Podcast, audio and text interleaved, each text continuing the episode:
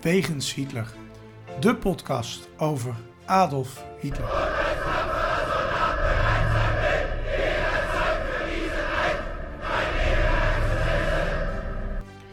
Dictator, alleenheerser van 1933 tot 1945. Een man met miljoenen doden op zijn geweten. Das war ein Befehl! Der Angriff Steiners war ein Befehl! Een man waar ongelooflijk veel verhalen over te vertellen zijn. Ook al die jaren na zijn dood. Herr Adolf Hitler heute Nachmittag seinen Befehlsstand in der Reichskanzlei bis zum letzten Atemzuge gegen den Bolschewismus kämpfen für Deutschland gefallen ist. In deze podcast gaan Sjoerd en Niels van Andel de wegen van Hitler af. Ze kijken naar bijzondere plekken, naar vroeger, naar nu. En ontdekken samen met de luisteraar het bijzondere verhaal van de Führer van Nazi Duitsland. Een, een nieuwe week, een nieuwe wegens Hitler. En we zijn eh, vandaag online op tweede paasdag, Sjoerd. Heb je wat met Pasen? Ehm, ja, nou ja, ik, ik heb normaal gesproken heb je een lekker lang weekend, hè. Maar ik ben op vrijdag en, en de maandag altijd aan het schrijven, dus ik, ik heb niet zo'n zo'n gevoel erbij. Nee, ja. Het maar is, vanmorgen wel een heerlijk paasontbijtje gehad en met de Matthäus Passion aan in de Nederlandstalige editie. Dus Zo. we, we hebben er wel even iets, eh, ja. iets van gemaakt. Ja. Ja. Ehm, ja, het is ook niet slim op vrijdag en maandag een vrije dag opnemen. Is het minst eh, eh, slimme wat je kunt doen als je ehm, veel wil profiteren van nationale feestdagen, is wel eens onderzocht. ja, dat is ook Best zo. is de alleen- woensdag. Ja, dat schijnt, maar ik, het maakt toch niet uit, want ik ben toch aan het werk. Ja, dat is waar. Dus toch een beetje vrij dan misschien. Ehm, we hadden ook een heel leuk plaatje, kreeg ik vanochtend op mijn eh, WhatsApp. Eh, we nemen dit op op eerste paasdag, dat kunnen we toch wel zeggen. Eh kreeg ik een heel leuk plaatje en ik wil hem eigenlijk op onze socials zetten, maar ik ben bang dat door het filter van Facebook en Instagram we binnen een dag uh, nee, doe maar niet. Doe maar niet. Dus dat kan helaas niet, maar het was een, een, een cartoon uit de tijd van de nazi's met een kindje. En dan werd er fijne Pasen en dan zag je allemaal eieren in nazi-symbolen beschilderd. En nou ja, op zich eh, laat het wel wat zien van die tijd. Ja, heel, cy- heel cynisch eh, bedoeld misschien, of was het een Duitse? Dat weet ik eigenlijk Ik niet. denk dat het een echte was hoor. Het was eh, volgens mij geen eh, kopie. Het leek me eentje uit die tijd zelf. Maar goed, eh, nou ja, onze luisteraars die eh, zullen vast zelf wel eens googlen. Ik, eh, ik, het lijkt mij gewoon een, eh, een originele als ik het zo zie. Nou ja, dat, dat weet ik niet. Nou ja, komen we ook niet achter, maar eh, we kunnen hem helaas niet delen. Ehm, de boeken zijn opgestuurd naar onze winnaars. We hebben alle winnaars te pakken gekregen. Dus eh, ja, eh, en, maar binnenkort zijn er weer boeken weg te geven. Jawel, hè? jawel, jawel. Er komt weer een doosje naar me toe. Er komt weer een nieuw boek uit, dus dan kunnen we weer boeken weggeven. Dus eh, blijf dat vooral doen. We hebben er weer veel nieuwe vrienden bij gekregen. Jij noemt ze donaties, hè? Nee, ik, zo heb ik ze nog niet Oh. benoemd. Oké. Ja, wij waren thuis bezig met een andere donatieclub. dat ging heel, had niks ermee te maken. En toen moest ik aan die denken. Ik denk, oh, dit is wel echt... eh, nou, laten we dat vooral niet doen. Het zijn echte vrienden. Ja, echte vrienden van de show. Mocht je denken, wat is vriend van de show? Daarmee kun je een kleine donatie doen om deze podcast in de lucht te houden. En vele mensen hebben dat al gedaan, waarvoor onze dank. Ehm, ik heb hier echt een pak papier. Ik denk dat ik nog nooit zoveel met zulke kleine letters heb gehad van jou. Dus dat belooft wat deze uitzending. En daarom gaan we snel naar ons eerste onderdeel. En dat is zoals altijd Hitlers dagboek.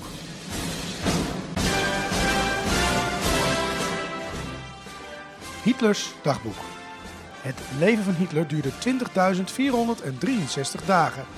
Wat deed Hitler op deze dagen? Waar bevond hij zich? En vooral waarom?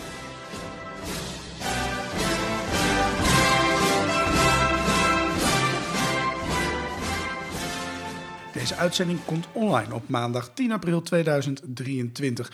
En we hadden afgesproken dat we in de maand april zouden kijken naar de laatste maand van Hitlers leven. En dat betekent ehm, dat we nu de periode ehm, ehm, 4 april tot en met dinsdag 10 april gaan doen. Nou, Sjoerd, ik ben benieuwd. 4 april, waar, eh, we- wat was Ja, er? ja, ja, ja, Hitler die, die leeft vanaf, eh, vanaf eind maart al in de, in de, in de bunker hè, van de Rijkskanselarij. Komt er Ja. nog wel eens uit. Maar eh, het is 4 april geworden. ehm, en dat is eh, de dag dat de Amerikaanse troepen... die bevrijden dan het kamp Oordroef in Midden-Duitsland.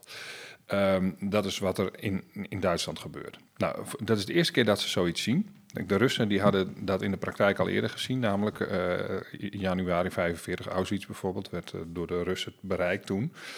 Eh, nu de Amerikanen. Oordroef was een werkkamp, maar ook hier waren hele slechte omstandigheden natuurlijk. Eh, dwangarbeid, tienduizenden arbeiders in barakken met stro op de grond, et cetera, et cetera. Eh, de Amerikanen, toen ze daar kwamen, ontdekten ook ja, allerlei deels vergane lijken, stapels, stapels lijken, een en al ellende. Nou, over Hitler is op die dag niet specifiek iets bekend. 5 april. Ehm, dat is een interessante. Hitler die geeft dan het bevel om eh, Georg Elzer te laten ombrengen. Die leeft nog. Die heeft toen een aanslag gepleegd in München. eh, in de bierkelder. En Hitler heeft dat overleefd. Die was net op tijd weg. En nou ja, nou, nou geeft hij dat bevel. Eh, Dietrich Bonhoeffer, dat is een kerkleider en die ook verzet, in verzet kwam tegen de nazi's, die krijgt, nee, daar geldt hetzelfde bevel voor. Die moet ook worden omgebracht. Dat is 5 april. Gaan we naar 6 april. Dan komt eh, hoffotograaf Heinrich Hofman, die komt de bunker binnenwandelen. Die man overleeft uiteindelijk de oorlog ook nog. Ehm, die moet dan eh, zijn eigen collectie foto's moet hij, moet hij gaan eh, archiveren voor de, voor de Amerikanen. En eigenlijk is dat een mazzeltje, ook voor mij, dat eh, heel veel van die foto's die vind- bevinden zich in een bestand eh, of, of in een archief in, in München ligt een hele stapel, maar ook in Amerika zijn ze. En daar zijn al die foto's vrijgegeven. Dus we kunnen eigenlijk behoorlijk eh, gebruik maken van fotomateriaal van Hofman, omdat, dat, omdat de Amerikanen dat vrij aanbieden. Ja, Ehm, zonder recht. Ja. Ja, dus dan, dan, dan geldt dat natuurlijk, ja, waar heb je het vandaan? Ehm, nou, eh, de, de- dat Hofman daar is trouwens, heeft ook te maken met, met de aankoop van, eh, van kunst. Hij doet daar nog, op dat moment, 6 april, ehm, zo lang heeft hij niet meer, het is 1945, eh, doet hij de laatste aankoop van kunst. Ehm, nou ja, Hofman had daar van alles mee te maken. Die, die gaf hem heel vaak advies daarin. Hoe dat precies zit, weet ik niet. Dus ik, nou ja, goed. Ik vind het ook wel weer iets van grootheidswaan laten zien misschien. Als je drie weken voor je einde nog denkt van... nou, wij keren de tijd nog wel. Doe nog maar een Rembrandtje. Ja, maar we gaan het daar vast nog eens over hebben... als we wat dichter bij zijn dood komen. Maar eh, Ja, ja, Ja. nou ja. eh, eh, Hitler gaat er vandaag op, de, op deze dag, de, de vijfde, die nu al achter ons ligt, gaat hij eventjes twee uurtjes de bunker uit. ja, Dus is dat die een- bekende scène met die jongens die een onderscheiding Nee, krijgen? nee, nee, Niet? nee dat komt nog. Nee, dit is niet de laatste keer dat hij naar buiten gaat in ieder geval. Ehm, 7 april, dan komt er weer een instructie. Net zoals in die vorige serie hadden we er ook een. eh, bevel 73a. Eh, dat hoort bij wat, dat, wat, we in de vorige aflevering noemden. Eh, dit gaat over bevelstructuren. Wie, wie van het leger heeft bevel over welk deel. En daar wordt weer een kleine verandering in aangebracht. Die gebieden die veranderen natuurlijk heel snel. Ja, ja, op dat moment. Eigenlijk is het, als je daarover nadenkt, hè, hoe lang het heeft geduurd voor die Russen om de Duitse grens te bereiken. en Hoe snel het daarna in elkaar sodemiet, dat is eigenlijk vrij wonderlijk. Ja, Ja, Hè, want het, ja. ze hebben bijna drie jaar zich teruggevochten over honderden kilometers.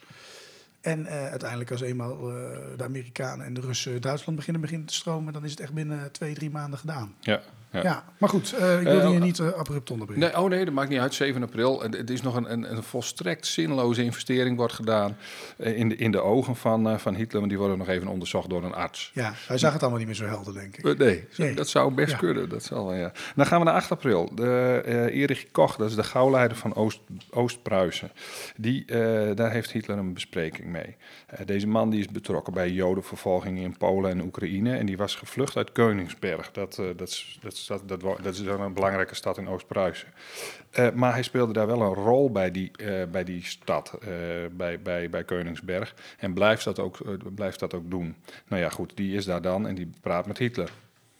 9 april. Ja. We zijn er bijna door. We gaan tot en met de tiende. Ja, ja, ja. ja. Ehm, eh, dan heeft Hitler een bespreking met gauwleider Hover.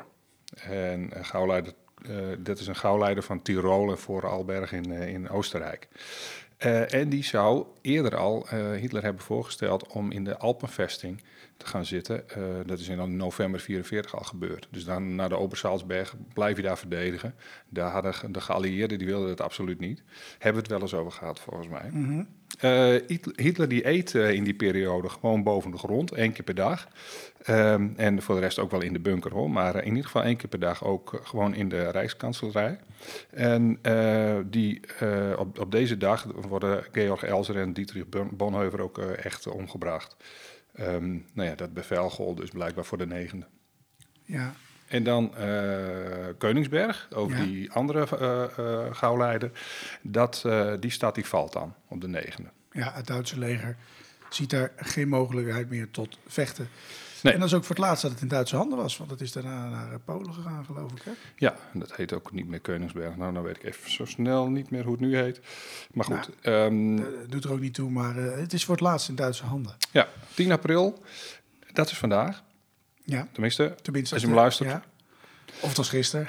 ja, Ja, dat kan ook. Eh, ja, ja. Nou ja, kijk, dit is het, eh, zeg maar, eh, het dieptepunt ook meteen qua informatie over, eh, over, de, over, over, over die, die ik te bieden heb. Zeg, er staat ehm, in de lijst die ik gebruikte, Hitler slaapt van half acht ochtends tot ehm, twee uur.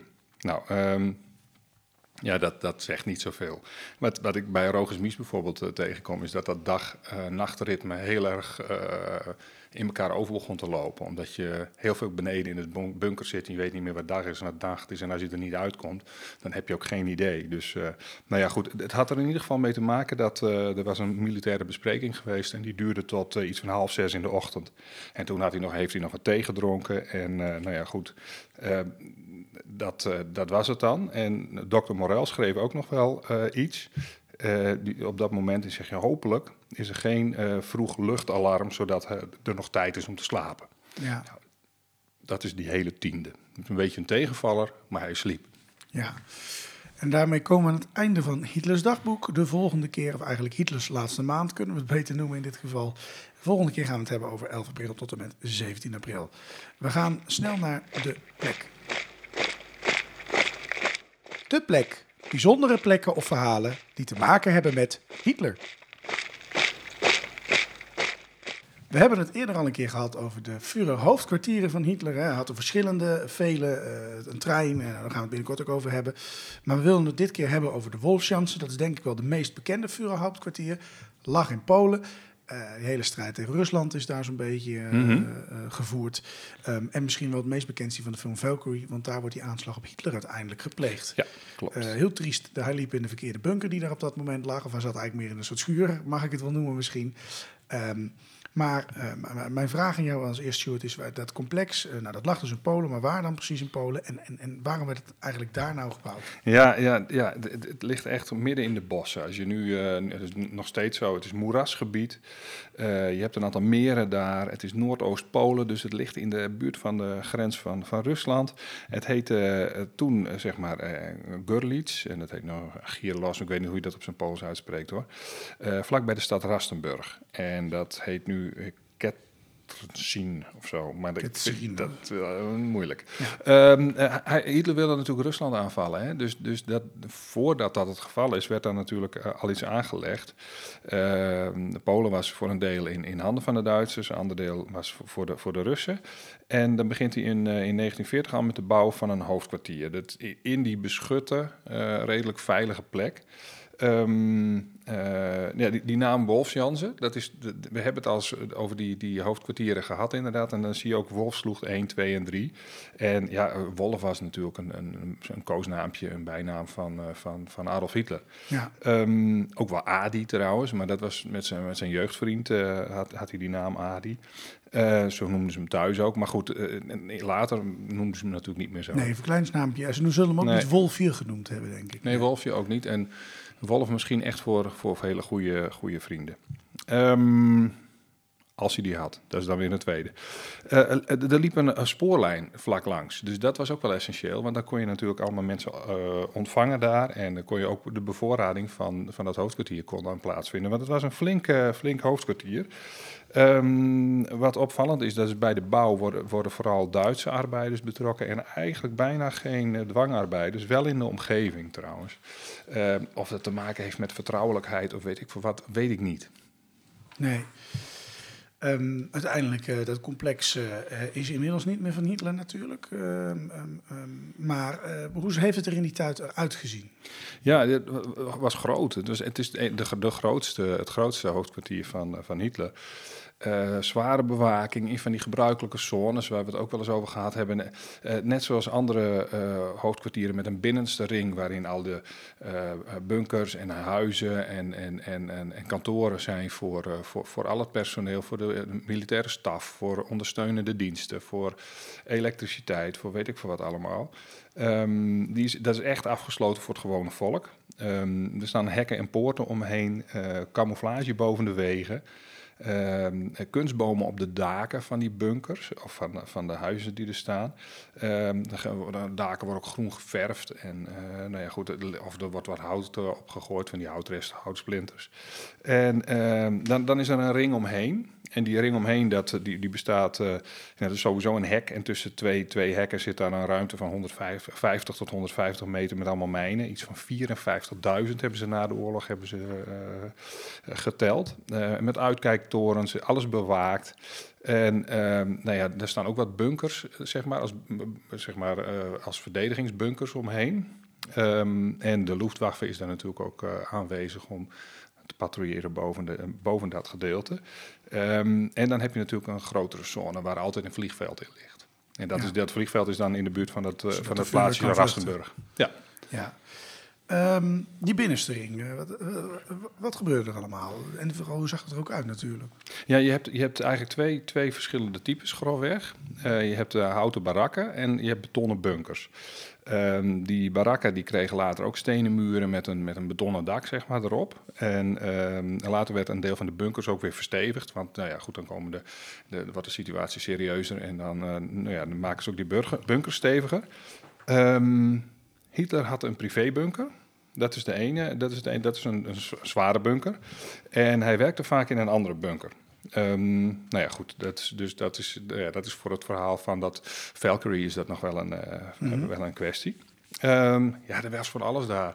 Elektriciteit, uh, maar ook voor noodsituaties, uh, generators, centrale verwarming was er, riolering, stromend water. dat was ook een eis van Hitler trouwens, als het ging om de gewone man. Hij had in, in Wenen had hij ontdekt van ja, er zijn heel veel mensen die hebben geen stromend water. En hij had vlak daarvoor in een huis gewoond. Het eerste huis, het eerste appartement met eigen stromend water binnen het appartement. En dat vond hij dat de gewone man dat ook moest hebben. Nou ja, in, in dit uh, hoofdkwartier was er sowieso stromend water.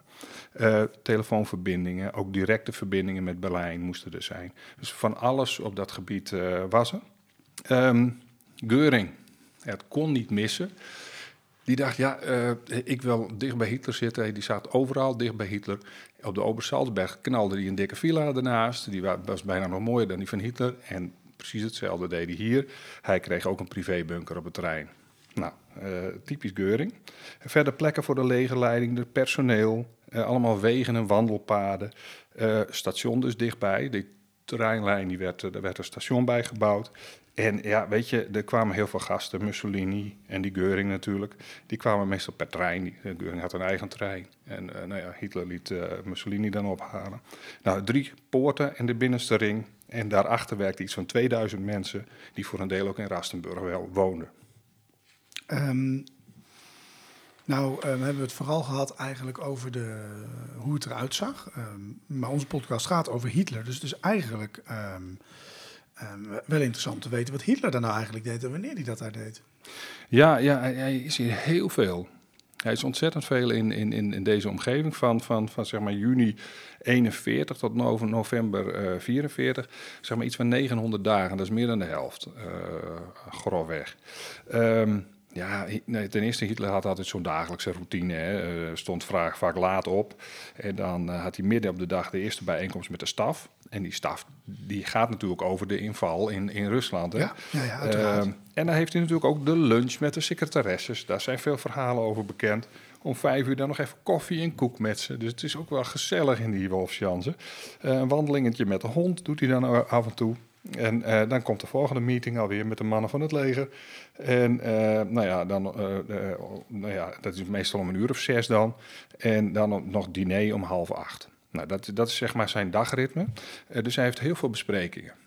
Eh, die Ja. gaan, en verder heeft hij natuurlijk ook verder niks te- en, en niet zoveel te doen. Nee, binnenlands bestuur was hij niet zo druk meer mee, denk ik. Hè? Nee, dat werd steeds minder. Ja. Dus dat is, dat is wel Eh, apart. hij kwam ook niet meer in het publiek. Je ziet eigenlijk vanaf de oorlog dat Hitler in het publiek niet meer verschijnt. Bijna. Nee, en hij loopt voortdurend in een legerkostuum. Ja. Dat zou die ook. Nou ja, dat Zou zou je die- uitdoen bij de eindzege, hè? Ja, ja, Ja, is ja. niet gelukt. Nee, nee. Nee. Nee, Nee, dat is niet gelukt. Nee. Wie kwamen nou zo al dineren bij die Hitler? Eh, Generaals of zo? Van, van alles. eh, generaal Jodel natuurlijk, dat was een hoge pief. Eh, en ook, ook perschef eh Dr. Dietrich. Martin Boorman, die kwam natuurlijk, maar die was ook heel vaak dichtbij hem. En ja, en dan kwamen er ook allerlei bezoekers. Dus de, mensen uit het buitenland, noem maar op. I- iedereen die, die Hitler wilde spreken, kon op die dagen ook gewoon daar terecht.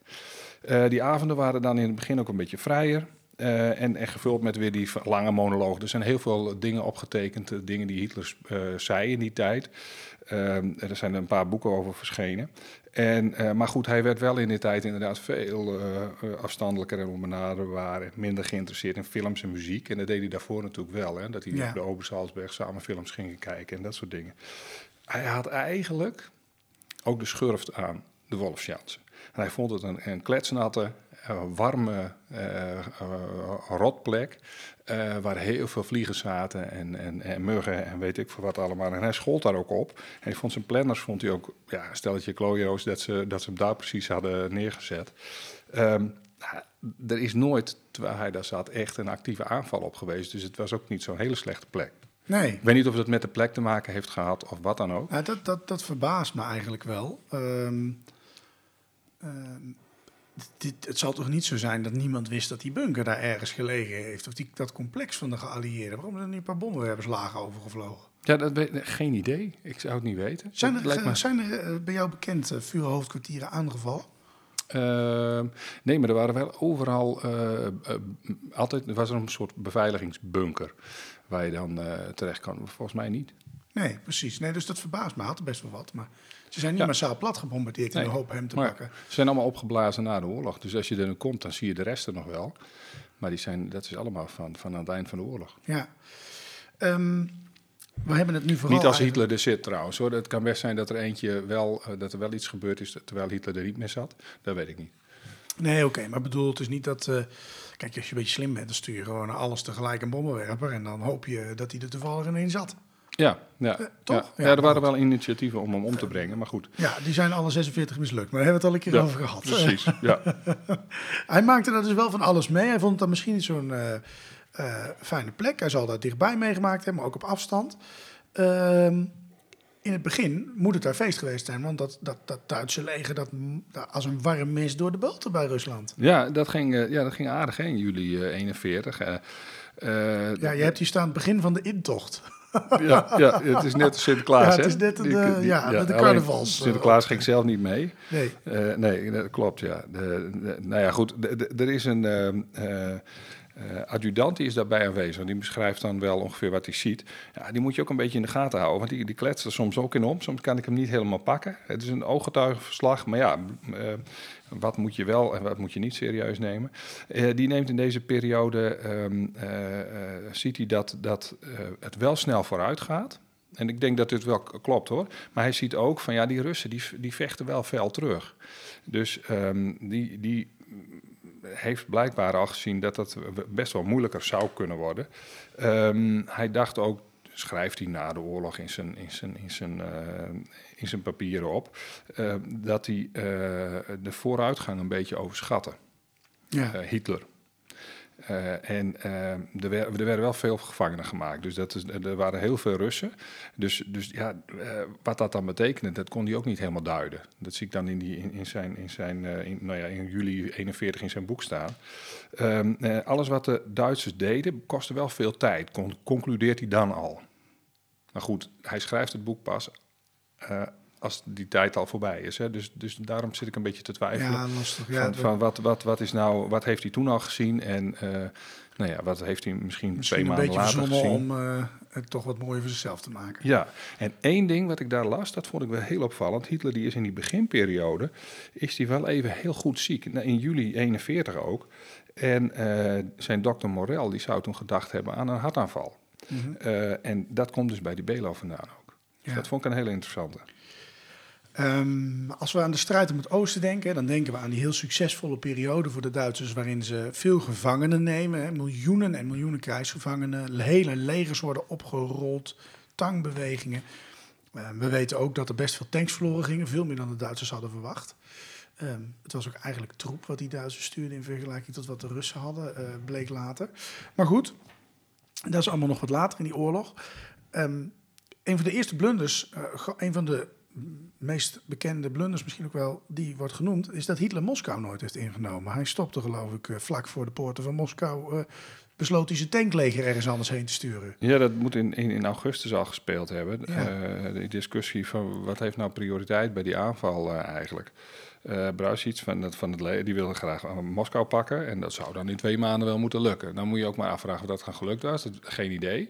Maar nou ja, de analyse is vaak van dat dat misschien best wel een optie was geweest. En Hitler wil dat niet, want hij zegt van nou, het noorden, noorden heeft voorrang, Leningrad en het zuiden, de Krim, uh, Donetsk, Caucasus.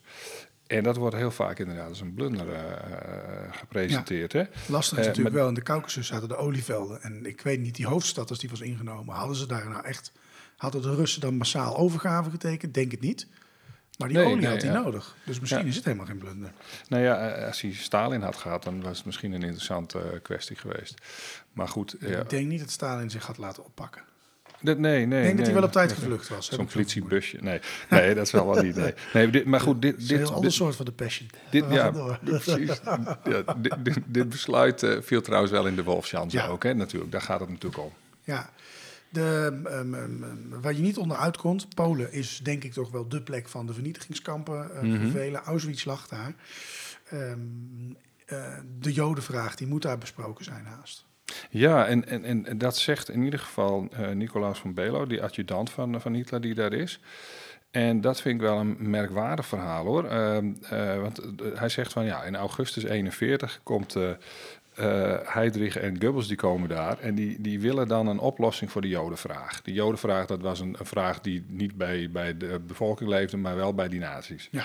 Eh, dat beweert Van Belo. En eh, nou ja, hij zegt, Hitler ging nog niet akkoord met de verdrijving van, van de Berlijnse 70.000 Joden die daar, die daar toen woonden.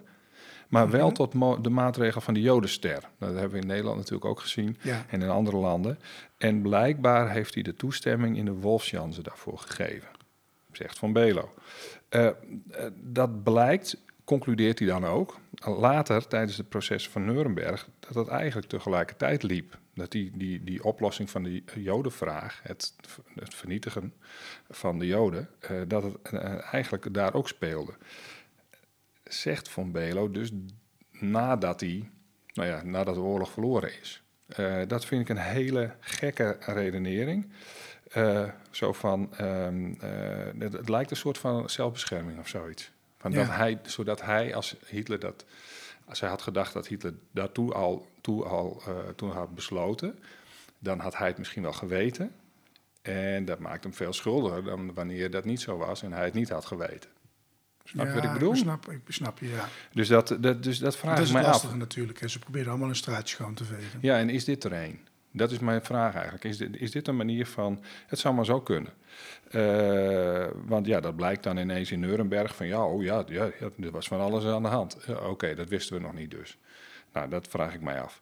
Ehm, hij eh, zegt wel verderop dat hij vrij zeker is dat Hitler dit bevel heeft gegeven. Want hij zegt heel cynisch van ja, weet je, eh, Himmler en Göring, eh, die kunnen wel, die kunnen wel iets bedenken van, van, van zo'n zo'n groot, zo'n enorme beslissing. Maar dat had nooit gelukt, dat, dat kon helemaal niet. Nee. dat moet Hitler zelf geweest zijn. Ja, Nou ja, dat vind ik dan wel weer een rustgevende gedachte. ja. Tenminste, dat vind ik prettig, dat hij... Het zelf was.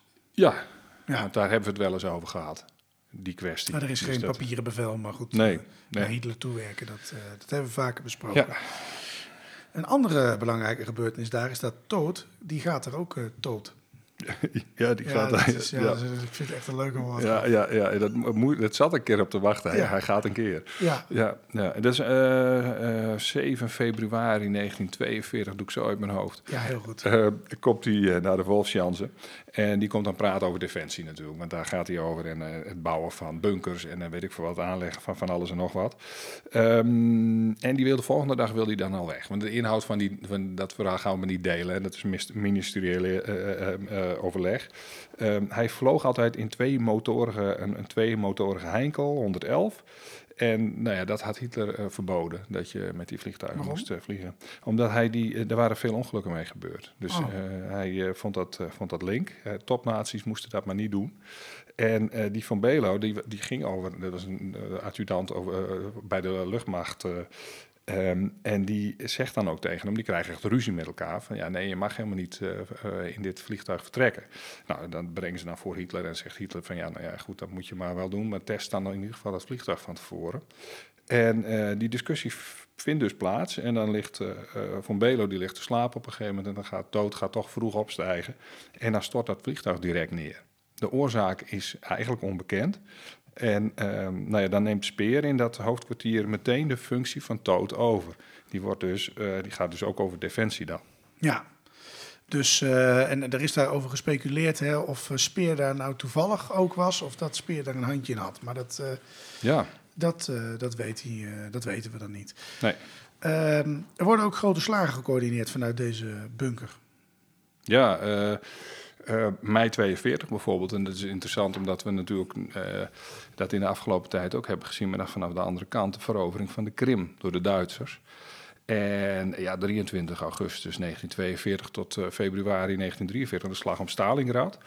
Ehm, die werd ook gecoördineerd vanuit de Wolfsjansen. Nou, eh, eh, kijk, op 15 januari, even, om daar even iets over te zeggen, 1943, dan probeert eh veldmaarschalk Milch voor een laatste keer nog iets in Stalingrad teweeg te brengen.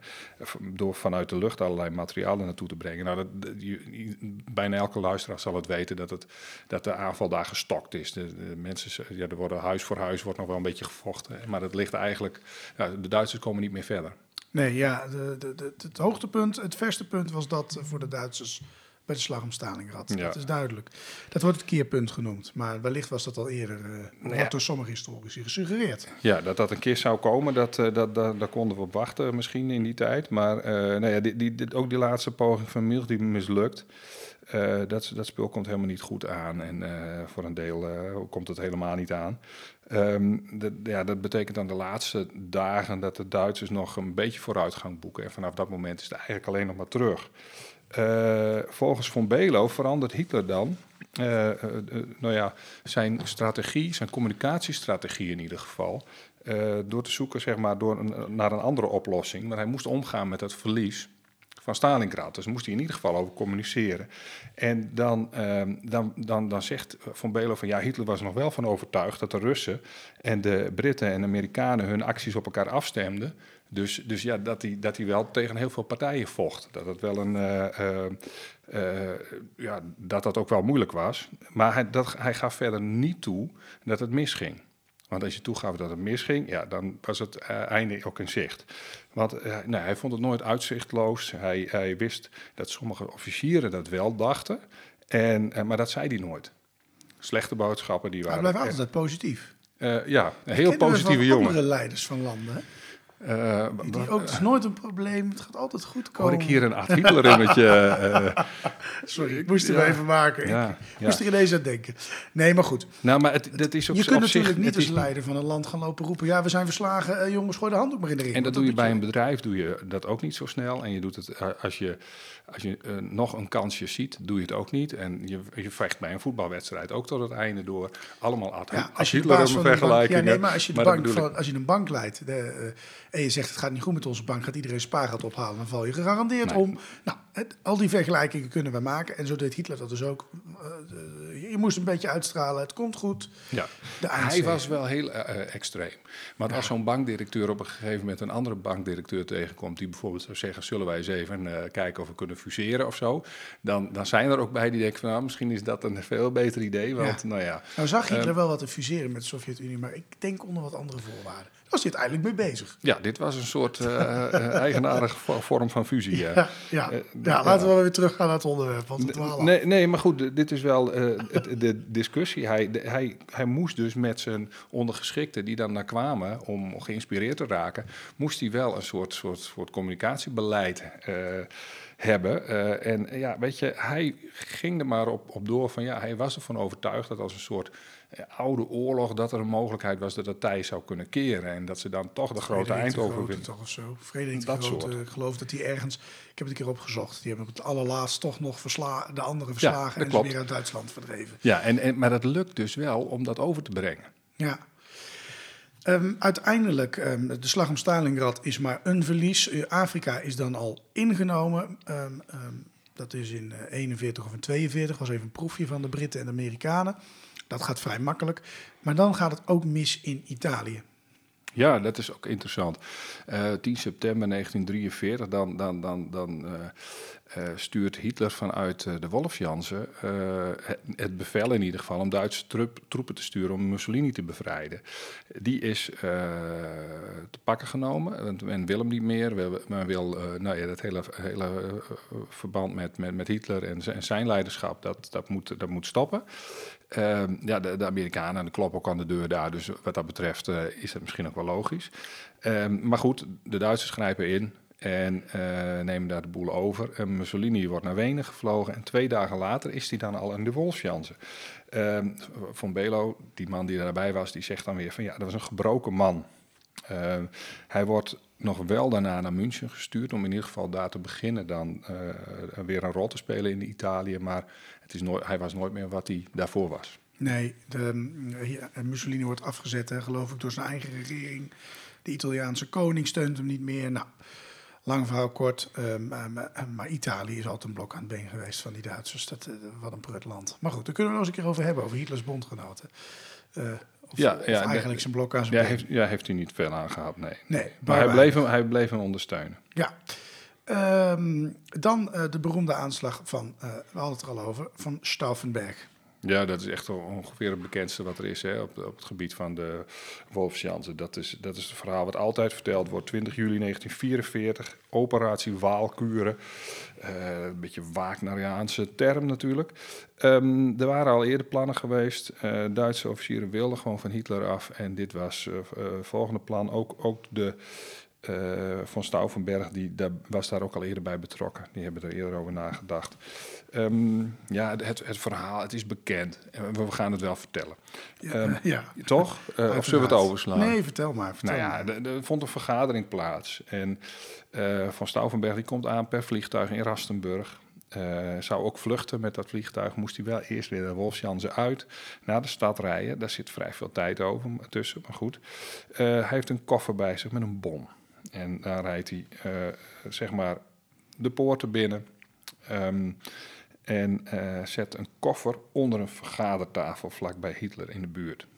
Ehm, nou, eh, Van Stauffenberg die, die wordt op een gegeven moment op een afgesproken moment geroepen, gaat de barak uit, rijdt terug naar het vliegveld, komt ook nog gewoon uit die eerste zone, die poorten gaan open. de, de, de, de bom is dan lang ontploft, eh, en, maar ja, hij is nog op tijd om op te stijgen, vliegt naar Berlijn. De vraag was, was Hitler dood? Ehm, dat is ook een vraag die bijvoorbeeld mensen eh, nou ja, eh, naar, de, die, naar de Berlijnse bunker bezighoudt natuurlijk. Maar ehm, dan had hij sowieso nog geleefd en dat leefde hij na de Berlijnse bunker dan ook nog. Wij geloven daar niet in. Nee. Maar goed, ehm, er zijn wel vier doden, maar Hitler niet. Ehm, het gekke is, en dat, is, dat vind ik dan wel weer aardig. Mussolini kwam ook weer even naar de Wolfsjansen. Dat was afgesproken voor die dag en die was al onderweg. Dus die komt daar een paar, jaar, eh, een paar uur later aan. En dan is Hitler alweer een beetje nou ja, opgepept. eh, wat ver- eh, heeft, heeft wat verbandjes hier en daar. En dan bezichtigt hij meteen de chaos daar. Ja, die aanslag die mislukt, hè. Hitler leeft nog. en Van Stauffenberg komt daar niet mee weg. Ja, de, eh, ehm, ja, daar zijn allemaal redenen voor. Eh, die bijeenkomst die zou eigenlijk in, een, eh, in, in de persoonlijke sterkere bunker van, van Hitler hebben plaatsgevonden. Maar dat werd dus verplaatst naar die, die, die verstevigde barak met die stenen muurtjes en dat betonnen dak. Eh, als je dat veel meer in een, nou ja, in een, in een, hele eh, stevige omgeving met hele stevige muren doet, dan wordt de knal veel groter. Ja, de druk komt nu weg, hè? Nou ja, dus precies, daar gaan er veel meer, meer mensen aan eh, op dat moment. Maar goed, dat was niet zo. Ehm, die zware tafel, die speelde ook een rol, begrijp ik, daarbij. Dat, eh, Ving een deel van de klap op. Ja, nou die, die staatsgreep mislukte. En het had er ook mee te maken, want je had nog wel iets kunnen doen misschien, als het een complete chaos was geworden. Uh, de communicatielijn met Berlijn die was niet uh, doorgeknipt. En dat was wel de bedoeling geweest. Dan had je in Berlijn nog wel wat actie kunnen ondernemen misschien en Hitler aan de kant kunnen schuiven. Dat was ook niet gedaan. Dus uh, zeg maar, die aanslagplegers die, die maakten wel wat stomme fouten. En, en ja, goed, het is ook voor een deel toeval dat het niet, niet goed ging. Ja. Die groep die wordt de tijd daarna getraceerd, opgepakt, geliquideerd. Uh, Stauffenberg al vrij direct als hij in, in Berlijn aankomt. En die wordt uh, dan uh, neergeschoten of terechtgesteld op het plein bij de legergebouwen van wat nu de Stauffenbergstrasse is. Kun je trouwens naartoe. Dat is een pleintje. Vroeger zat het leger daar. En daar is aan de muur een plakkaat en daar staat een beeld voor hem. En nou ja, goed, een tip voor Berlijnbezoekers. Ja. Um er komt een moment dat Hitler um, daar niet meer naartoe kan, want Duitsland begint de oorlog te verliezen. Um, wanneer vertrok Hitler nou precies en wat gebeurde er daarna met het complex? 20 november 1944. Dan vertrekt hij. Uh, de bunkers worden leeggemaakt en uh, ja, de boel wordt ook afgebroken. Uh, januari 1945 wordt dan alles opgeblazen. Er zijn wel wat foto's van. Dat, de, dat ook die, die, die gebouwen die niet zo stevig waren... of de, waar planken overheen lagen, zodat het wat, wat bosachtiger leek... dat wordt er dan allemaal afgehaald. En dan, dan blazen ze de boel op. Um, nou ja, goed. En dan in januari 45 is dus alles opgeblazen. Ja. Kapot in ieder geval. Um... En daarmee uh, nadert eigenlijk steeds meer het einde van het Derde Rijk. De Russen die rukken op naar Berlijn. Einde operatie Barbarossa. Einde Derde Rijk. En um, nou ja, zo zien we een plek die nu in ruïnes is veranderd. Um, um, een hele belangrijke rol spelen in veel van die sleutelmomenten van het Derde Rijk. Het zijn nu dus ruïnes, maar ja, wat dan misschien toch wel weer, uh, ja, ik, ik vind dat toch dan wel weer mooi, is je kunt in een van die bunkers nog steeds, als je wil, overnachten.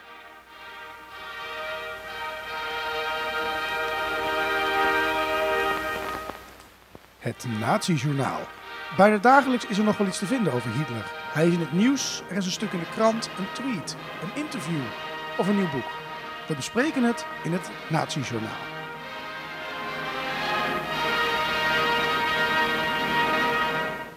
Nazi's in het nieuws. En Stuart, jij noemde voor de uitzending, het is echt weer april. En waarom? Ja, het, het een en al nieuws over, over de Tweede Wereldoorlog. Ja. Blijkbaar staat er ook in de agenda van journalisten dat je op dat soort gegevens moet letten. Ja. Dus we hebben genoeg te bespreken eigenlijk ja, vandaag. Ja. Maar sommige dingen zijn ook toeval, dat zul je wel merken. Nou, tot vanochtend vroeg nog. Het blijft maar nieuws binnenstromen. Ik stuurde jou gisteren letterlijk, het is wel prijs deze week. Uh, het eerste berichtje is een uh, ad heb jij hem genoemd. Uh, het mag van mij gewoon de ad Hitlerum heten, maar um, um, afgelopen week is Donald Trump voorgeleid voor een... Um, een, een, een, een, tribunaal, wou ik zeggen, maar voor de rechtbank in, in New York moest hij komen. Ehm, en ehm, nou, daar uh, heeft hij te horen gekregen dat er geloof ik 36 aanklachten tegen hem zijn uh, voor drie dingen, voor elf dingen, even tegen drie personen. Nou, uh, het, is eigenlijk heel grappig. Um, er, er, is een NPO-programma dat heeft er een liedje over geschreven. Moet je eigenlijk even luisteren als je dat interesseert. Wij vinden verder niks van Trump. dat laten we maar even in het midden. Maar wat stond er nou in dat berichtje van de Telegraaf? Daar stond dat een Amerikaanse gepensioneerde uh, Gail, uh, die zegt het volgende. Uh, justitie is een soort gestapen geworden van de heersende partij. Nou, en, en, en, daar sloegen wij natuurlijk op aan, want um, um, nou ja, goed, de rechtsstaat in Amerika is nou niet echt fantastisch, durven wij toch wel te zeggen. Het is heel erg gepolitiseerd. Hè? Heel veel moet door rechtbanken opgelost worden daar. Ja, en daar heeft, heeft uh, Trump natuurlijk ook een handje in gehad. Ja, die heeft uh, veel conservatieve rechters benoemd, het mm -hmm. Hoge Rechtshof. En nou, daar heb je bijvoorbeeld dat gedoe um, over abortus van gekregen. Um, waarom moet de rechtbank het daar oplossen, omdat de politiek het daar niet oplost? Dat is heel lastig. Hè? In Nederland mm -hmm. is eigenlijk de rechter, die, die toetst onze wetten... maar daar moet soms de rechter de wet opleggen, omdat het anders gewoon niet gebeurt. Heel raar. Ja. Uh, ik vond het wel wat ver gaan. Um, want wat je ook kunt zeggen van dat rechtssysteem, hij wordt gewoon vervolgd. En uh, als hij onschuldig is, uh, is hij onschuldig. Um, je kunt ook zeggen, fijn dat iemand ook die boven in de hoogste regionen zit, gewoon vervolgd kan worden voor als hij iets doet wat niet mag. Nou ja, dat, zo, zo, zo draai ik hem in mijn hoofd ook om. Ja, ja. ja. en uh, um, Ehm, ik denk dat als het politiek bedoeld is, dat het niet heel slim is. Want Trump die stijgt alleen maar in de peilingen. Want hij is weer vol in het nieuws. Nou, dat was onze eerste. Eh, daarnaast hebben we Ben uh, Ferencz. Ehm, ik denk dat ik ze nou niet goed zeg, maar die is ehm, op 8 april ehm, eh, is die overleden op 103-jarige leeftijd. Nou denk je misschien, wie is dat? Nou, Benjamin Ferencz, dat was eh, de laatste overlevende vervolger van ehm, de Nuremberg-processen. Nu moet je niet denken dat hij eh, per se bij die hoofdprocessen zat tegen Martin, of te- tegen Geuring en zo. Eh, maar hij zat in een, een, een- ander proces eh, tegen de uh, Einsatzgroepen Ja. Wel belangrijk, heel belangrijk. Ja, zeker. De het gaat Einsatzgroepen. om de holocaust. Ja, Dat, dat waren groepen die werden ehm, een paramilitaire organisatie. die werd Rusland ingestuurd en die hadden gewoon de opdracht om alles en iedereen dood te schieten die Jood was of Zigeuner. Ja, Of. En die hebben miljoenen doden op hun geweten. En hij is ook verzamelen van bewijs geweest tegen wel wat hogere naties. Maar ehm, hij heeft dus een belangrijke rol gehad. En deze belangrijke man, die het recht liet zegevieren. Want ehm, eh, ik, daar moet ik aan denken. Bij dit, er is een film van Nuremberg, die duurt echt 3,5, 4 uur. Mhm. Eh, Ik, vond het, ik, ik heb hem pas ook al een keer benoemd. Hij staat gewoon op YouTube. Als je toen niet geluisterd hebt naar de uitzending, kijk die film. Echt gewoon doen. Eh, maar daarin zegt ook die Amerikaanse prosecutor, die, wat is dat hier, het OM denk ik. Eh, wij hebben niet echt een prosecutor, denk ik. Ja, het Openbaar Ministerie. Ja, aanklager. openbaar- openbaar aanklager, Ja, hè? dat Ja, woord ja. zocht ik. Die zegt, ehm, ik vind het allemaal prima. Ik wil best een proces eh, gaan begeleiden. Maar er moet ook een uitkomst zijn dat je onschuldig kan zijn. Want we doen het goed. En anders moet je ze gewoon tegen de muur zetten als je zo graag eh, alleen maar wil vervolgen. Ja. Nou was het bij sommige naties vrij duidelijk dat ze iets misdaan hadden. Maar bijvoorbeeld het hoofd van die Duitse bank, eh, Ja. ik kom even niet op zijn naam, die is wel vrijgesproken. Ja, omdat klopt. ja, dus ze vonden dat hij eigenlijk niks, ja, eh, vast wel wat gedaan had, maar niet wat daar onder de aanmerkingen viel. Nou ja, deze man is dus overleden en daarmee de laatste overlevende van de vervolgers van de nazi's. Dan hadden wij een vraag van luisteraar Bas en die had een, film, een vraag over de film Inglorious Bastards. Even kort over de luisteraarsvragen. We hebben er nog een hele hoop. Ik denk dat we binnenkort gewoon een uitzending doen om ze allemaal in één keer af te handelen. Ehm, dus niet denken, we negeren je vraag. Absoluut niet. Maar eh, we hebben geen vragen die eh, eh, eh, met spoed moeten. Ehm, die filmshoot, waar gaat die over? Ja, ja dat, is, dat zijn eigenlijk eh, twee verhaallijnen met hetzelfde doel. Eh, eh, eh, dat is zoveel mogelijk nazi's doden, waaronder Hitler. En eh, de vraag van, van Bas was, ik weet natuurlijk dat het fictie is, zegt hij, maar eh, was er in de oorlog een vergelijkbare groep onder de geallieerden die dit wilden gaan doen? Hè? Ehm, eh, nou, de, de, de hoofd, ik heb even, even zitten zoeken en dan blijkt dat die hoofdfiguren, die zijn wel fictief. Eh, maar er zijn wel rollen bij, en dat, dat wordt ook gewoon toegegeven, dat, dat die zijn geïnspireerd zeg maar, op echte mensen. Eh ene Frederik Zoller, een scherpschutter, die was, zou gebaseerd zijn op de Oostenrijkse scherpschutter Matthäus Hetzenauer. Die vocht aan het Oostfront, die heeft 345 doden gemaakt, IJzeren Kruis, na de oorlog in een Sov- Sovjetkamp gezeten, et cetera. En eh Audi Murphy, dat was een Amerikaanse soldaat en, en acteur. En die had ook eremetaal gekregen in het, eh, in het eh, leger van de VS. En nou die hield een uur lang in zijn eentje een groep Duitsers bezig. En nee, die heeft zichzelf ook gespeeld in een film over wat hij meemaakte en zo. En die zouden dan voor, voor, voor dat karakter. ehm, eh, heb, nou, daar hebben ze iets vandaan gehaald. Nou, het zou een losse in- interpretatie van de werkelijkheid zijn, begrijp ik. Eh, eh, maar ja, de vraag blijft dan over van, van, Bas: van ja, bestond er dan wel een dergelijke groep? Nou, eh, wat ik kon, kan vinden is dat dat soort scherpschutters, die, die, die waren er natuurlijk en die werden ook als helden gezien. Dat is in de film ook zo. Nou, dat, dat klopt dus. In, in werkelijkheid waren er ook wel plannen om, om Hitler te vermoorden. En, de, en die Britten deden dat bijvoorbeeld. Daar is ook de geheime dienst bij, bij betrokken. Ehm, ik noem maar wat, een chef eh Jabotinsky, dat is een, een Jood en een Sionist, die zou met een leger, eh, eh, zou met, met het leger naast geallieerden vechten. Eh, en dan zouden ze een, dat was het plan, hè? Ze zouden dan een topnatie doden. Dat is echt wel een idioot plan. En daarna zou er een grote begrafenis plaatsvinden in München, dachten ze. Dan zouden ze daar het lijk weghalen. Maar er waren, dat was zo'n belangrijke topnatie dan, dat wisten ze nog niet wie dat was. Eh dan zouden ze bommen in die kist leggen. En als al die naties er waren, inclusief Hitler, dan ging het boem. En ja, weet je, dan waren ze allemaal dood. Nou, Dus een dat- beetje designated survivor idee. Ja, een ik weet niet of je beetje. die serie hebt gezien, Ja, Sjoerd, maar... dat heb ik gezien. Ja. Ja, nou dat. Ja, eh, idioot plan, want ik bedoel, dan moet je eerst maar eens eventjes iemand doden en dan moet je ook nog eens zien dat je die bommen erin krijgt. En nou ja, dat, dat was Allemaal een- in bezet gebied. Nou, dat, Ja. dat- nou ja, het kan. Maar ja, maar, weet eh, je wel, en, eh, Ik zou het wel een leuk scenario voor een film vinden. ja, dit is wel een leuke voor een film. Ja. Ja, ja, Nou ja, dan heb, je, eh, dan heb je nog de RAF, de Britse eh, luchtmacht. Die had het plan om de overwinningsparade van de Duitsers in Parijs te bombarderen. Maar Hitler was toen al lang in Parijs geweest. Dus eh, of die, die was eerder en dat had hij in stilte gedaan, s morgens vroeg.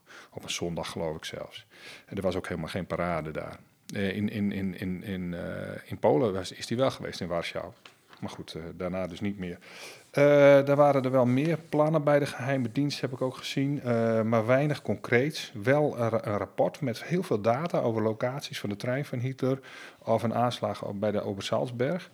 Ehm nou ja, trein laten ontsporen was er ook. Nou, het heette Operatie Foxley. En dat was wel een uitgewerkt plan hoor, om Hitler te vermoorden. Want het is ook niet uitgevoerd. Ehm, ja, weet je wat je moet doen als je wil, meer wil weten over dat soort aanslagen? Dan moet je het boek van eh, Roger Morehouse moet je, moet je bestellen. Hitler, de aanslagen uit 2006. Maar ik heb even gecheckt, hij is nog steeds verkrijgbaar ook voor een normale boekenprijs. Dus het is geen... vaak, vaak eh, zijn er ook wel e-boeken te koop, toch? Nog Jawel, ja, alvast, alvast. Ja. Ja, nou, dus eh, zo hebben we de luisteraarsvraag van Bas hopelijk eh, beantwoord. Dus eh, er waren wel plannen, maar eh, echt is het er nooit. Ja, echt zo'n hele grote groep die actief Duitsland indook om dat te doen. Ja, behalve plannen, ja, inderdaad niks. Nee. Dan was er op zaterdag 8 april nog meer nieuws. De namen van SS'ers en NSB'ers blijken op een oorlogsmonument in Eindhoven te staan. Op het oorlogsmonument staan vele namen, wel 1122 mensen daarvan blijken SS'ers of NSB'er te zijn, of zelfs leden van de Duitse Weermacht. Nou, dat eh, is niet helemaal de bedoeling, kun je je wel voorstellen, om die te herdenken, want dat, zeker SS'ers vinden we niet echt helden. Weermachtsoldaten kun je het nog over hebben.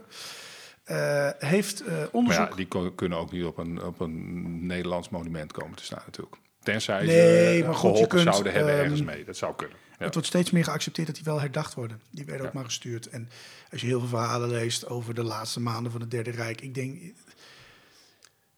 twaalfjarigen, die zullen niet geheel vrijwillig meer gevochten Nee, hebben nee, voor nee, het nee, Duitse nee, Rijk, klopt. laat ik het zo zeggen. klopt, ja. Maar goed, kunnen we het nog eens over hebben, over de volkssturm, maar ook leuk.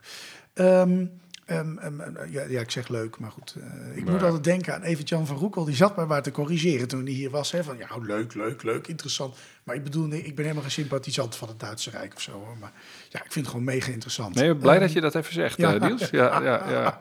ik haal die vlag straks even weg. Maar goed, ehm, er staan ook 31 mensen op die gestorven zijn om een andere reden. Eh, bijvoorbeeld een hersenbloeding, een fietsongeluk of een auto-ongeluk. En wij vroegen ons eigenlijk een klein beetje af... eh, hoe komen die 1100 namen in vredesnaam op zo'n monument? Ja, wat zijn... nou- Ja, ja, Moet je dan vooral- mensen opgeven? Of, of- of- of- Geen idee. Het- Dit staat er niet bij, hè? Dus er zal, eh er zal vast wel onderzoek naar worden gedaan. Of zo. En het is eerder gebeurd, hè? Op een paar plekken. Twee, twee monumenten in Nederland ook, waar ook dan ook ineens NSB'ers op staan, of weet ik veel wat. Nou ja, ho- hoe komen ze erop? Als Ja. iemand het weet. Ja, wellicht luistert er iemand van de NOS, dus eh daar kunnen ze ons even helpen. We hebben een mailadres wh, de, nee, wegenshitler.gmail.com. Dat is er nog eh, echt met volledig uitgeschreven. Eh, nog meer nieuws op zaterdag 8 april. Het was echt druk gisteren. Voor ons gisteren dan. Ehm, ehm, ehm, ehm, eh, Leo Hendricks is op 99-jarige leeftijd overleden. Dat was een Engelandvader en hij werd geëerd met overvliegende Spitfires. Ehm, eh, hij woonde in Hoorn en eh, het was dus een Tweede Wereldoorlog veteraan. Deze man die ehm, zag op 16-jarige leeftijd eh, zag hij, de Duitse Weermacht binnenmarcheren. Eh, ehm, hij is gevlucht naar Canada, kreeg een militaire training en vertrok in 1942 naar Engeland om jachtvlieger op een Spitfire te worden. Nou, dat, dat is hij dus geweest. En hij is dus overleden. En daarmee komen we op een pijnlijk punt. Ik, jij helemaal, Sjoerd, want jij bent een stuk ouder, hebben heel veel overlevenden nog meegemaakt. Eh, Mhm. ehm, maar over tien jaar is er gewoon niemand meer die de oorlog echt meegemaakt heeft. Nee, En, nee. en die Nee. verhalen kan vertellen. Ehm, dus, dus dat is gewoon wel een, een dingetje eh, aan het worden, zou ik maar zeggen. Ja, dat zijn... eh, ja, even te denken. Mijn, mijn ouders zijn van begin jaren 40. Nou, je geeft ze nog 20 jaar. Ja. 30 jaar. Gun ik ze van maar goed, als je begin jaren 40 bent, Eh, maar heb dat, je die oorlog niet bewust meegemaakt. die hebben dat al niet meer bewust, dat wou ik Nee, zeggen. mijn mijn opa is ja. ook uit 44, maar die, ja, eh, Nee, die weten die nog weet een niks. paar kleine dingetjes die ze, die, die ze hebben gezien aan het einde van de oorlog. En dan houdt het op. Ja, en Zijn, zijn moeder heeft wel eens wat verteld, maar daar kreeg je ook niet veel uit. Die vonden dat toch moeilijk. Ja. Maar ik De nasleep hebben die nog wel meegemaakt. Dus dat is wel, en, en dat zit wel. Dat zit wel kapotgeschoten diep. gebieden. eh, Ja, en ook de sfeer in Nederland, eh, hoe erover werd gesproken, hoe serieus dat genomen werd, ook jaren later.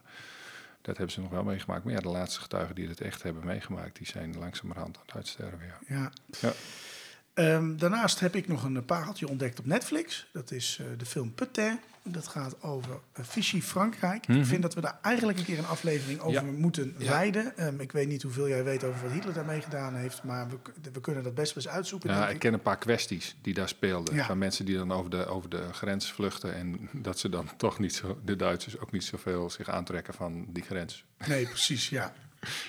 Maar prachtige film. Ehm, ehm, je, je krijgt de operatie in het westen. Frankrijk wordt op een gegeven moment verslagen bij Duinkerken, de, het Ardennen-offensief. Nou, we kennen dat allemaal.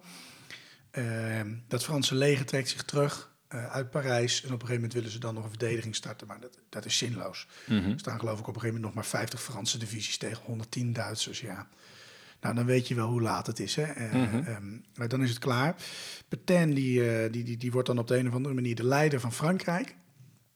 En ehm, als leider van Frankrijk eh, geeft hij zich over en dan krijg je Vichy Frankrijk. In Vichy wordt dan een eh, de regeringscentrum Ja, gebouwd. ja. En eigenlijk col- collaboreert dan Frankrijk met de Duitsers. Wij, wij zien heel vaak de Fransen als bondgenoot, maar feitelijk waren ze toen bondgenoot van de Duitsers geworden. Hè? Want het echte Frankrijk, dat gaf zich over. Ja, dat is ook wel een pijnpuntje, begrijp ik Ja. hoor. Eh, eh, Ze hebben ook nog gevochten, begreep ik, tegen de Britten in Syrië. Ik heb er met, toen meteen in verdiept daarna even. Dus een heel interessant onderwerp. Waar ik denk toch eens over moeten hebben. Want Frankrijk wordt altijd als de bondgenoot gezien. En dat waren ze misschien ook wel. Maar je had op een gegeven moment twee Frankrijken. Dat wat in Londen met eh, Charles de Gaulle zat. En wat Petain, die had eigenlijk het echte Frankrijk in handen. Hè? Dus een heel ja, ingewikkelde ja, dat is kwestie. lastig. Dat is een lastige. Ja. Ja, nou, interessante kwestie om eens te bespreken. Maar die film die staat op Netflix. Hij is al even oud. Ik ken hem helemaal niet. Maar is 30 jaar oud, die film of zo. Maar het is best een leuke film om eens even te kijken. Eh, en als je daar helemaal geïnteresseerd in bent, op YouTube bij de Armchair Historian staat in een kwartier ook wat over Vichy Frankrijk uitgelegd. Dus dat is best wel interessant om te kijken. Tot slot heb ik nog een podcast tip. Ik wil ons niet naar de concurrent sturen, maar eh, De Verdwenen SS'en, dat is een podcast van Kamp Amersfoort. Eh Evert-Jan van Roekel tipte ons daarover en ik ben hem aan het luisteren. Ik ben over de helft inmiddels. Eh, ik vind het een hele goede podcast. Het gaat over een, ehm, over een SS'er en dan ben ik natuurlijk weer net zijn naam vergeten op het moment dat ik dit zit te vertellen. En daarom ga ik het gewoon opzoeken, want ik, ik kan daar niet tegen dat ik daar niet op zijn naam kom. Sjoerd, die kent mij al even, die weet dat ik alles kan onthouden, behalve namen. Nou, dat bewijs ik weer. ja, hij zegt, hij noemt me wel gewoon Sjoerd, dus dat scheelt weer. Ja, op een gegeven moment er zijn namen die ik onthoud. Ehm, even kijken, het staat hierbij. Ehm, het gaat over, even koekeloeren.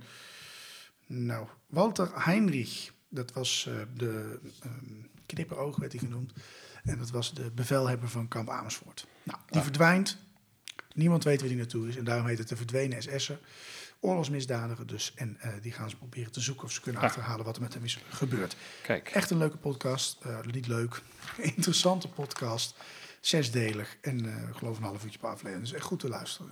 Eh, Mhm. Dat is goed eh, om te doen. Hoor je even Jan van Roekel ook nog een keer. Dus ik kan die zeker aanraden aan onze luisteraars.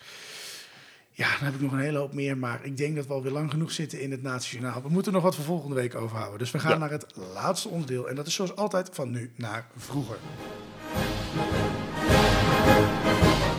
Van nu naar vroeger. Wat speelt er nu in ons nieuws? En hoe zat dat in de tijd van Hitler?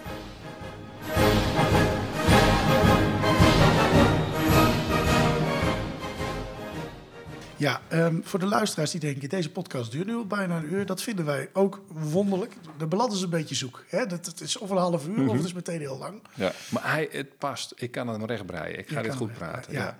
het is Pasen, dus we zullen er vast voor worden vergeven. We Ja. gaan eh, erover hebben, ja. Eh, Pasen, daar moeten we het over hebben eigenlijk. De tweede paasdag. Ja, ja, gaan we doen. Eh, de Matthäus Passion, eh ja, daar had dat, je het al dat over. bedoel ik. Ja, oh, een uur? Wat is lang? Ga Ja. gewoon naar de Matthäus Passion zit, Passion zit in drie uur. Oké, nee, dus, dus het valt wel mee. dan valt het wel mee. Heel goed. Ehm, ehm, ehm, ja, wij, wij vroegen ons eigenlijk een beetje af dat, dat, dat, dat, dat Pasen nu, hè, en, en richting vroeger, en we wilden het eigenlijk over de muziek hebben. Ja, Ja, En, en, ja, en, ja. eh, vertel er eens wat over. Nou ja, weet je, weet je, ik zat gewoon een beetje te kijken. En Die, op donderdagavond kwam die, eh, kwam die, eh, die, die, die, die passie. Die heb De je passion, tegenwoordig. De ja. passion. Die, heb je, ik vind het best prima hoor. Dat, het, zeg maar, dat onderwerp ook weer besproken mag worden. Je hebt een tijd gehad dat dat soort dingen helemaal niet meer speelden in de Nederlandse maatschappij. En dat het niet. Maar nu gaan alle, duiken alle bekende zangers en acteurs die ook een beetje kunnen zingen. Die gaan dan, die gaan dan eh, eh, het passieverhaal doen. Met liedjes die niet helemaal passen, maar je propt ze er wel in. Eh, hartstikke leuk, leuk voor, voor, mensen die dat aardig vinden. Maar we hadden al een aardig niveau. We hielden van Bach. En er is zelfs een rockversie van de passie door een Adrian Snell. Dat zit meer in de gospelhoek. Die kunnen zeg maar technisch wel aardig door de beugel. Ik vind het niveauverschil tussen dat soort opvoering, vooral Bach, vind ik wel nou ja, opvallend. Maar goed, ho- ik hoef niet nuffig te doen. Ehm, het, het bracht mij in ieder geval die gedachte van... hé, wat is er een niveauverschil tussen wat ik op tv zie en wat ook kan... op, op eh, ontaarde muziek. Dat was een beetje een rare kronkel, geef ik toe. Maar ehm, kijk, nazi's trokken alles in het extreme. eh, ehm, en en, en eh, hoe, hoe dachten zij eigenlijk over, over, over muziek... ontaarde muziek ehm, eh, eh, maakten zij ervan. Als zij iets niet goed vonden of zo, of iets minder goed vonden, dan maakten ze daar een politieke discussie van. En dat is echt een, een, een, een, een hele an- ander verhaal dat ik dan doe. Ik denk, ja, ik, weet je, het, om zoiets als Bach maakt, het, dat vind ik nogal een, een, een, een, kwalitatief ja, aardig mag, mag stukje muziek. door? Ja. Ja, en, en dat trouwens tv-matig gezien is dat wat zij daar eh, op die donderdagavond doen, is ook wel interessant natuurlijk. Eh, maar toch, dit is een hele andere discussie. Eh, eh, ja, wa- wa- hoe ging dat? Die ontaarde muziek, dat is echt gewoon eh, muziek die ze niet, eh, niet eh, eh, waardeerden om reden van politiek en om reden van afkomst. Nou, vroeger had je Mendelssohn, Stravinsky, eh, Dvorak, die, die werden heel erg gewaardeerd in het Derde Rijk. En tijdens het Derde Rijk was het ontaarde muziek. Eh, ze wilden terug naar de pure Duitse klassieke muziek. Richten op vroeger wilden ze. eh, de muziek werd er trouwens hartstikke eentonig door, want je krijgt alleen maar de bekende Duitse muziek en niet een leuke crossover met wat Slavische muziek. absoluut niet eh, de bedoeling. Nou, Joodse muziek was not done.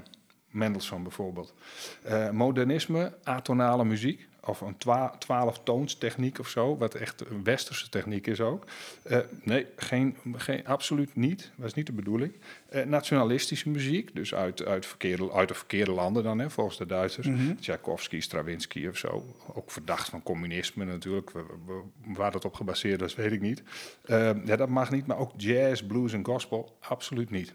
Nee. Het was muziek van zwarte mensen en dat kon echt Ja, niet. dat waren ondergeschikte, ja. Ja, ja, dat was nou uiteindelijk ja. een tentoonstelling, geloof ik ook. Ja, hè? je hebt het met de kunst ook gehad, van die ontaarde kunst. En, en, en dit nam daar ook, eh, kreeg daar ook eh, aandacht. Eh, ja, weet je, in, in 1938 met voorbeelden van muziek zoals dat dat niet kon, zeg maar.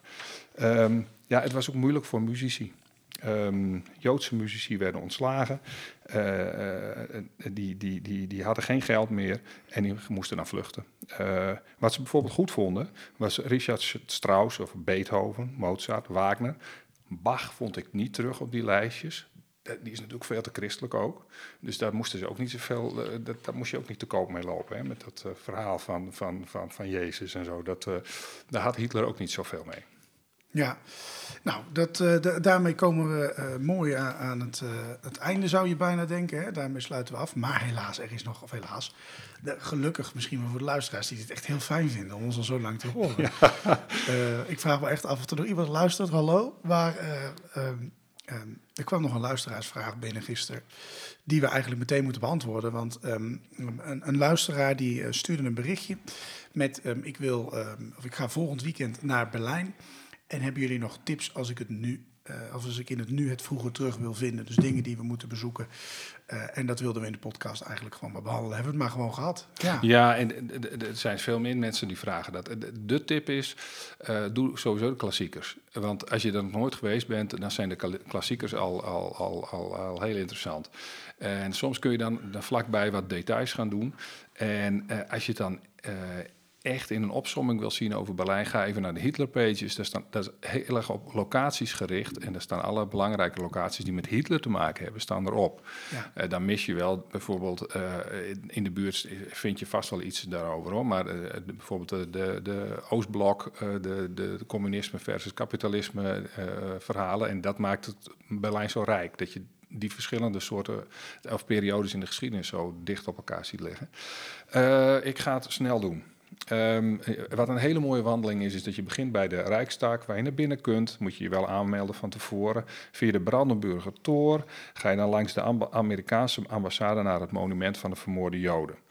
Eh, schuin daarachter ligt dan eh, de plek van, van Hitlers bunker. En daar staat met een bordje aangegeven. Je kunt daar ook een eh, braadworst kopen. Braad, braadwoestbunker of bunkerbraadworst of zo heet het. Daar hebben we het alles over gehad. Eh, Best wel storend. Maar ga gewoon op je geur af. Dan kom je bij, bij Hitlers bunker. Eh, de Vosstrasse die ligt daar vlak achter. Dat is, die kun je, kijk even op, op, je, op je Google. en ehm, da- daar stond de kanselarij langs. Daar is ook nog een open plek in het midden. En dat is fascinerend. Daar moet je even stil gaan staan. Van daar is, daar is de grond ook net iets hoger. En daar ligt een soort bodemplaat nog in van de kanselarij. Ehm, eh, de regeringsplek van Hitler. Eh, als je dan vervolgens oversteekt, kom je bij de Potsdamer Platz uit. Er staan hele grote moderne gebouwen. En dan moet je je direct afvragen, wat doen die hier? Hoe komen die hier? Eh, moeten hier geen historische gebouwen staan? Nee, want de Russen kwamen daar vandaan, onder andere daar vandaan. Dat was behoorlijk plat gewalst. En daarna heeft de muur daar gestaan. Dus toen werd er ook niks gebouwd. Toen de muur viel, toen zijn deze bou- gebouwen ge- gebouwd. Ook op historische plek. Laat ik even liggen. Maar goed, daarom staan ze daar. Ehm, loop door naar de Berlin Story Bunker.